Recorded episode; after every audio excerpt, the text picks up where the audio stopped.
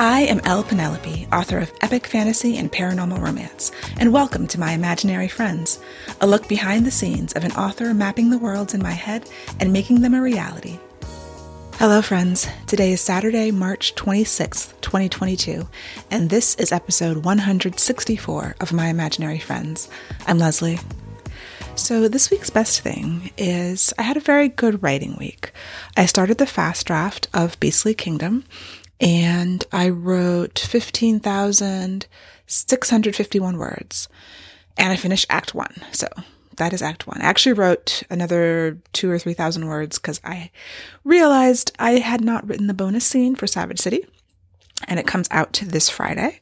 So sometime between now and when the ebook comes out, I have to finish the bonus scene and set up the autoresponder. Um, but yes, I'm going to celebrate Savage City, uh, not Savage City's sequel, Beastly Kingdom, Act One went really well, went really smoothly. The fast draft didn't feel as bad as it usually does.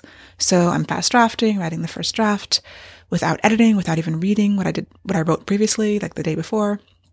I'd set the goal of three to 4,000 words a day. And I was getting, you know, some days 35, some days 4,000 words a day in two or three writing sprints. We have a Sterling who has joined us, which is my cat, if you're not on the video.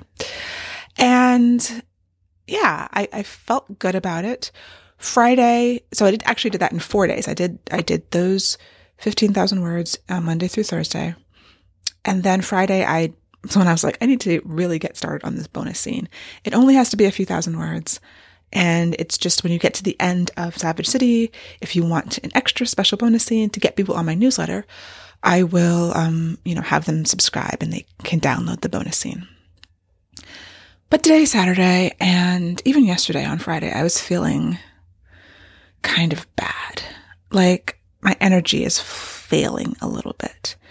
And um, I'm looking at the year schedule. I'm looking at how am I going to write these two books at the same time. I'm looking at what I feel like doing, what I don't feel like doing. And maybe I'm just in, you know, I'm in a dip right now. I'm in an energy dip, so I shouldn't make any long term, um, you know, decisions and goals because I'm not really in a reliable space. But I'm feeling tired and I'm feeling like this is not the time to really push because, you know, you push yourself too hard at, at fragile times that's when burnout happens in my experience. And it's weird because, you know, the words are going well. Like I said, I'm enjoying the story.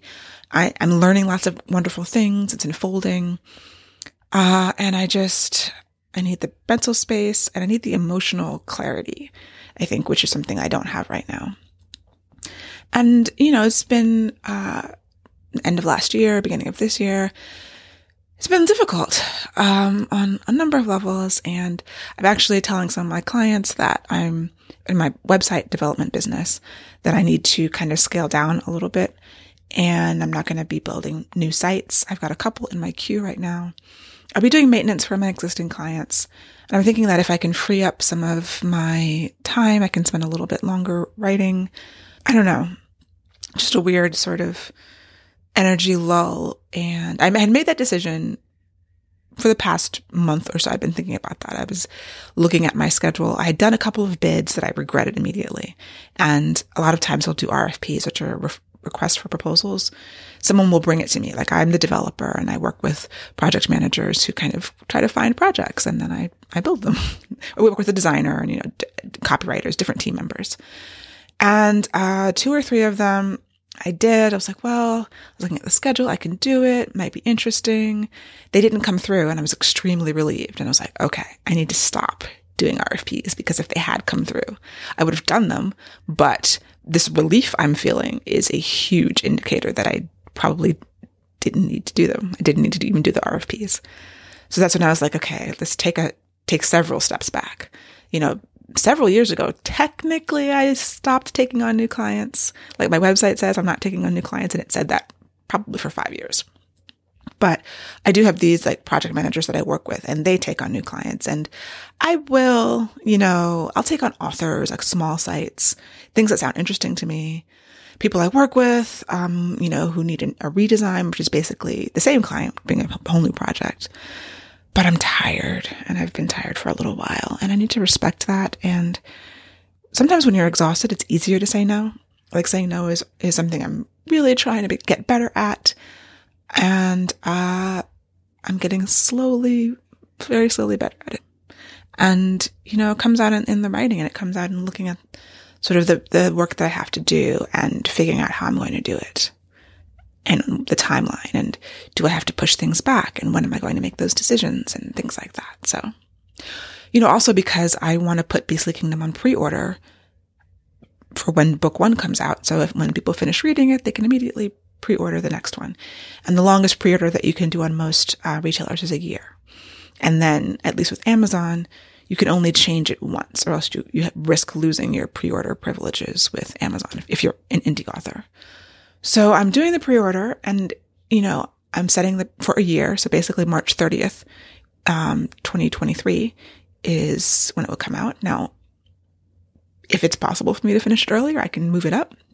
I can also move it back once. And when I, you know, if I see that it, that's not possible, but that's also sort of a pressure because I've never done that. I've never done a pre-order for a book that I haven't written yet.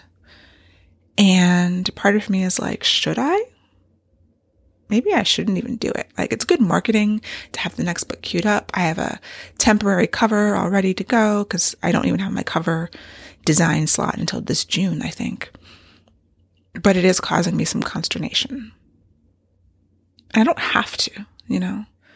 I would like to, and I would like to say that it would be no problem for me to commit to writing an 80,000 word book that comes out in one year. Like that shouldn't be an issue. And it might not be, it might be with the way I feel.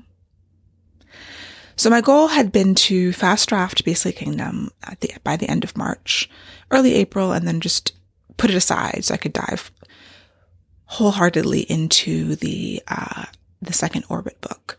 And after one week, I finished act one. So two weeks is not enough time to finish the entire fast draft, even though, you know, act three is always very short and it might actually be enough time. I don't know. It depends what happens this weekend. This is a, this is a podcast where I don't know anything and I'm not making any decisions and I'm sort of I guess I'm just letting things fall where they may because is it the decision fatigue that's making me tired in addition to everything else? I, I have no idea.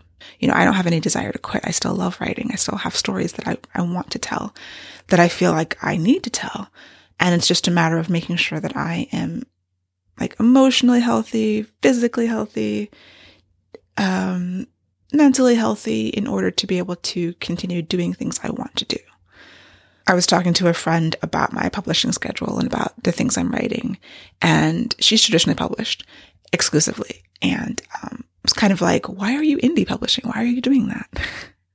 and I know that there are indies who question why anyone would want to traditionally publish. And I've said before, and I continue to believe I, that I, I do enjoy doing both as much as they are enjoyable. You know, as much as they are both frustrating and difficult, they're both enjoyable in different ways. And I find value in both of them. And I do want to continue doing both of them. You know, having that control over the product, over the cover and, um, hiring editors, working with them and the indie side.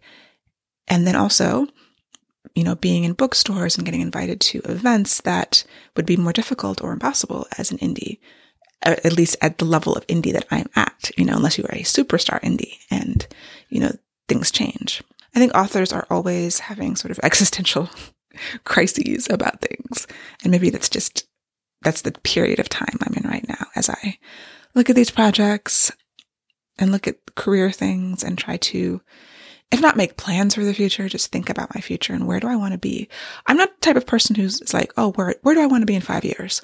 I've never found that valuable because five years ago, I would never have imagined where I am now. And I think that it's just perhaps a lack of imagination on my part. It's like, I like to, ha- to have things flow. I like to allow serendipity to to exist. And it's like, it sounds crazy because I'm a huge planner. I am a plotter by nature. I am a list maker. I love planning things, but I like planning in little chunks at a time. Too far ahead is too scary and it changes and it feels kind of purposeless. It's like plotting the end of the book too carefully when I know it's going to change. I, I, I approach life in the same way. In, um, a productivity tip, or I don't know if it's productivity, but Canva has a printing service that I've used before. I've printed my business cards with them. Um, and I just discovered on Friday, I was like, oh, I need to print a little thing to put in the copies of Savage City that I'll be sending out next week, the, the signed paperback copies. And I should have printed it out a long time ago. And I was like, can I overnight it? Can I like pay extra money just to have this thing printed by Monday? Cause I want to start sending them out on Tuesday. So you get them early. Hopefully, crossing fingers, or at least on time. so I discovered that Canva can send your design to your local FedEx and print it. And I got it the same day. And that wasn't a thing a couple of years ago. It must be a new partnership that they have. But if you use Canva, which is canva.com, and I have the pro account because it's very necessary for all kinds of graphics and very lovely for things when I don't need Photoshop, when I don't need layers, if I just need something for social media, I'm in there all the time. But for print things, I designed the Savage City bookmarks in Canva, actually, uh, and the stickers, which I don't usually do. I usually do that in Photoshop. But um, anyway, being able to send to FedEx was a game changer for me. I picked up my prints that afternoon and it made me very happy. So I thought I would share it. my brother, Paul James, the actor who I talk about periodically, has a new television show coming out on Showtime. It is called I Love That For You. The trailer is out now. It premieres April 29th, 2022. I will link to the trailer in the show notes. He has a small role, but you know, He's working. He's paying his bills. I'm happy for him. Very proud of him. The show stars Vanessa Bayer from SNL and Molly Shannon, also from SNL, and Jennifer Lewis, who is, you know, the black mom of everyone. And I don't think she's playing a mother in this, which is, I'm happy for her.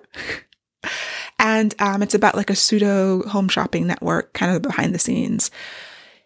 And yes, whenever my brother has a job, I try to support him and it's a half hour comedy. And so, yeah, check it out when it premieres. I'll, I'll be talking about it more, I'm sure. And finally, I did want to recommend another TV show that I've been watching.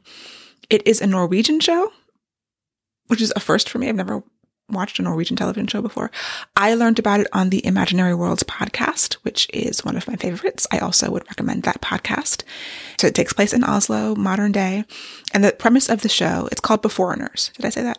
The show is called Beforeigners. And the premise is people from history are coming, are time traveling, um, not at will, and appearing in modern day world. And they're coming from three specific periods in time from um, the Victorian age, from the Viking age, and the Stone Age. And it's kind of a metaphor for immigration. So it takes place in modern Oslo and it's a police procedural with a modern day cop and the first Viking cop who has, you know, come. She's gone through training and they are solving a murder, but there's some sci-fi elements, obviously, with the time travel. There are these kind of immigration stories about how do you integrate these people into society from other time periods. There's great production design and a lot of thought went into uh, the costumes. And, you know, if you come from, if you're a Viking and you find yourself in 2020, uh, what parts of your culture will you maintain? Uh, same with the Victorians and the Stone Age people. And the episode of my, of Imaginary Worlds, I was about to say my imaginary friends. The episode of Imaginary Worlds uh, talks with one of the showrunners and writers and it's really fascinating what they were dealing with.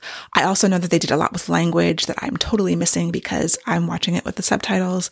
I go back and forth between the subtitles and the English dubbing because I hate watching things dubbed, but I was doing my hair while I was watching it and I needed to look away from the screen sometimes. Um, there's cultural things that I had no idea that I had to actually look up, like the whole party bus thing, uh, which is like a teenage Norwegian tradition. And the words they were saying, sometimes the translated words are weird. And I'm like, wait, what is that? So I would Google it. Whenever you're watching something that takes place in a foreign culture, you miss probably 50% of like the things that they put in there. But even only understanding the other 50%, I really enjoyed the show. Um, I will warn you, season one ends in a cliffhanger and doesn't explain a lot of things. There are two seasons out and I've only finished season one, but I enjoyed it and I thought it was very interesting. And so, yes, check that out if uh, you're looking for something new to watch. Bridgerton is out on Netflix. I have not started watching it. It uh, I will watch it at some point, maybe this week. It depends on time and energy and all of those things. But lots of things happening. And then I also saw The Lost City with um, Sandra Bullock and Channing Tatum. It was not as funny as I'd hoped. It was a little disappointing. It's still a cute movie, and you know, if you are into rom coms, definitely go see it. But uh, yeah, I was kind of hoping for a little bit more. I don't know. I hate to end on a downer. Good grief. Um, goals for the week. My goals for the week are to write.